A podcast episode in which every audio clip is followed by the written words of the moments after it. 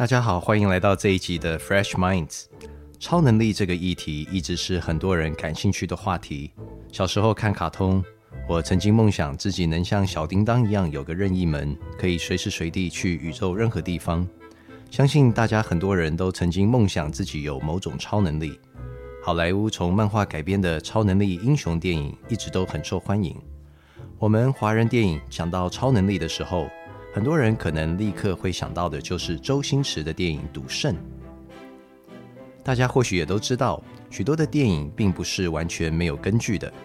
其实，在中国八零年代的时候，就引起过一阵关于气功还有特异功能的热潮。特别像是遥视、透视、手指视字，都是那时候一些谣传中的超能力。我们今天要跟大家聊的就是遥视这个话题。什么是遥视呢？遥视在华人的传统文化有很多的名称，像是千里眼、通灵，或是在台湾有观落音、当机的超自然现象。遥视的英文叫做 remote viewing。这个能力是指一个人，他可以在某个地方，他可以在家里、在办公室、在实验室，能够远距离的、非常精准的去取得某些讯息。这些讯息可能是关于某些人、某个东西、某个地方，或者是某个事件。在台湾最知名的就是前台大校长李思成博士所做的特异功能的实验。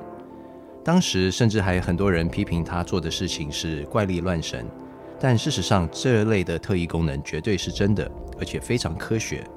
每一个人都可以学习开发这类的能力。李世成博士过去每年夏天都会开夏令营，来教小朋友开发手指视字的超能力。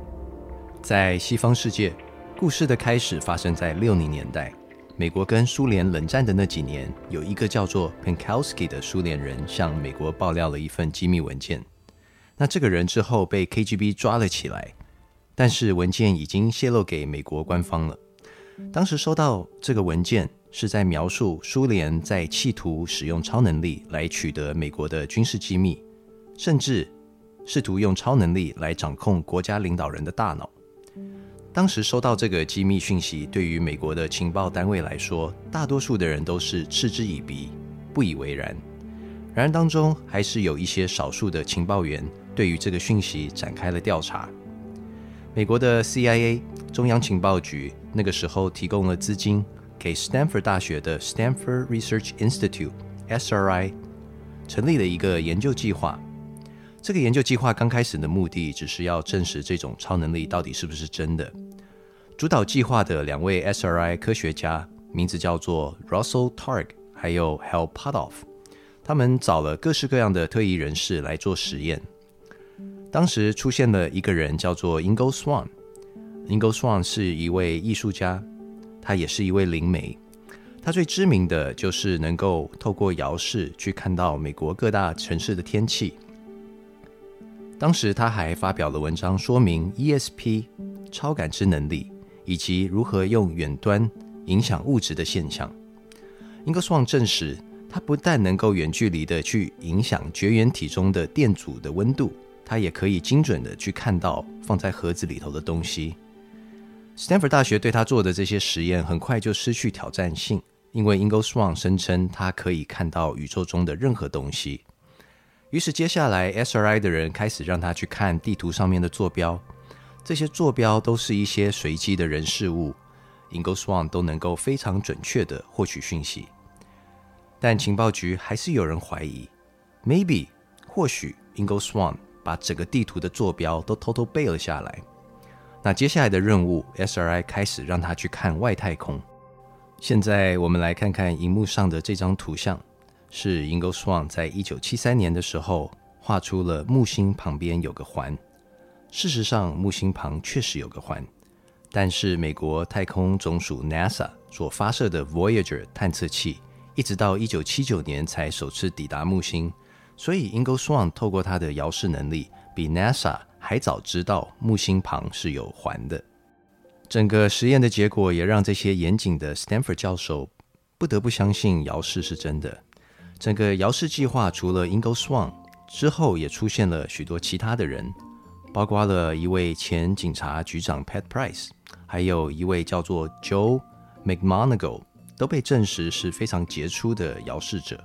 这些人后续也都被 CIA 请去替他们工作。在这么多人当中，Ingo Swann 还是那个最特别的。Ingo Swann 有一个别人没有的能力，就是他可以非常清楚地描述自己在远视状态中的心理状态。那也因为这样，他协助了 CIA 研发出了一套系统，可以训练任何人开发遥视的能力。那这套系统被称为 CRV（Coordinate Remote Viewing）。那整个系统开发二十年的过程当中，花了两千万美金。当时出钱的美国单位包含了 CIA、美国太空总署、美国国防部、陆军还有空军。美国太空总署还出钱开发了一套 ESP Trainer 通灵训练设备。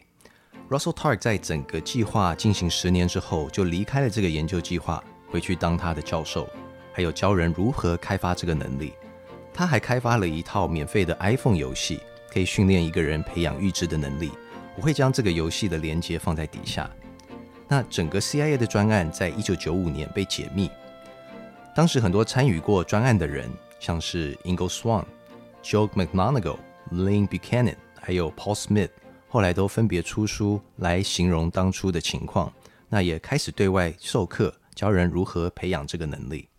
讲到这里，你可能会好奇，到底要怎样才可以开发这个能力？Joe McMonagle 在他的书中提到，当有人问他这个问题的时候，他的回答会是我们东方的禅修。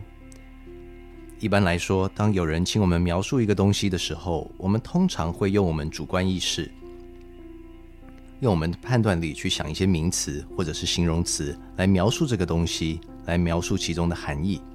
姚氏刚好相反。姚氏的人在形容他们看到的东西，不会试图去批判其中的含义，他们会去看这个东西的格式塔，就是它的颜色、气味、温度、形状、体积等等，或是这个东西看起来是天然的还是人造的。这样做的目的是避免姚氏的人去下任何的结论，有只有这样，他才会打开他的超感知能力。在这个实验的训练过程中，发现一个非常特别的一点，就是。当姚氏的人在回报他的答案的时候，如果他是非常有自信、非常有信心来回报他所看到的东西，那他的答案就会是错的。相对的，如果他回报他的答案的时候的态度是很没有自信、很没有把握的话，那他的准确度就会是很高的。这个跟我们主流的教育系统的线性思考、理性思考的模式是非常不一样的。这其实是一种直觉感。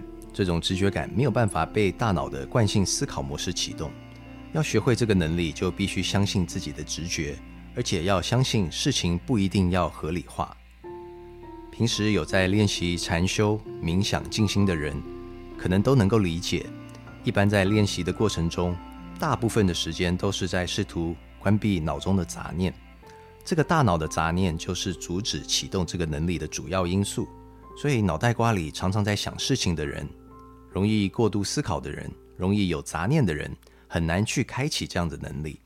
我们也会在之后的一集特别来跟大家分享一些方法，如何去安静大脑，让心境更平静。我们社会上许多的成功人士，包括了 George Soros、Conrad Hilton、Thomas Edison，或者是 Sony 的创办人 Akito Morita，都认为他们会成功，是因为他们相信他们的直觉感。总而言之，讲到这里，无论你信不信，姚氏的能力已经被科学证实。我们会在以下的连接放上美国中央情报局一九九五年九月六号解密这个专案的连接。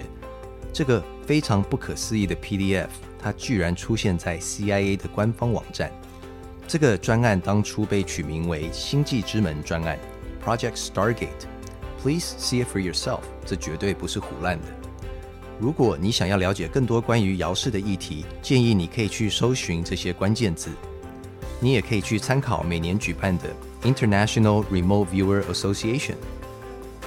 最后，你如果还是不相信这个能力，我建议你可以尝试打坐冥想，透过自身的经验，透过自己的体验来说服自己。我们接下来会用另外一集来聊美国是用什么方法训练遥视，还有 CIA 如何用遥视去观看。火星上面的古文明。如果你对于这个议题感兴趣，请按赞、订阅、开启小铃铛。最后，如果你本身就是摇式的高手，或是你有其他的超能力，非常欢迎你在底下留言，和我们分享你的超能力。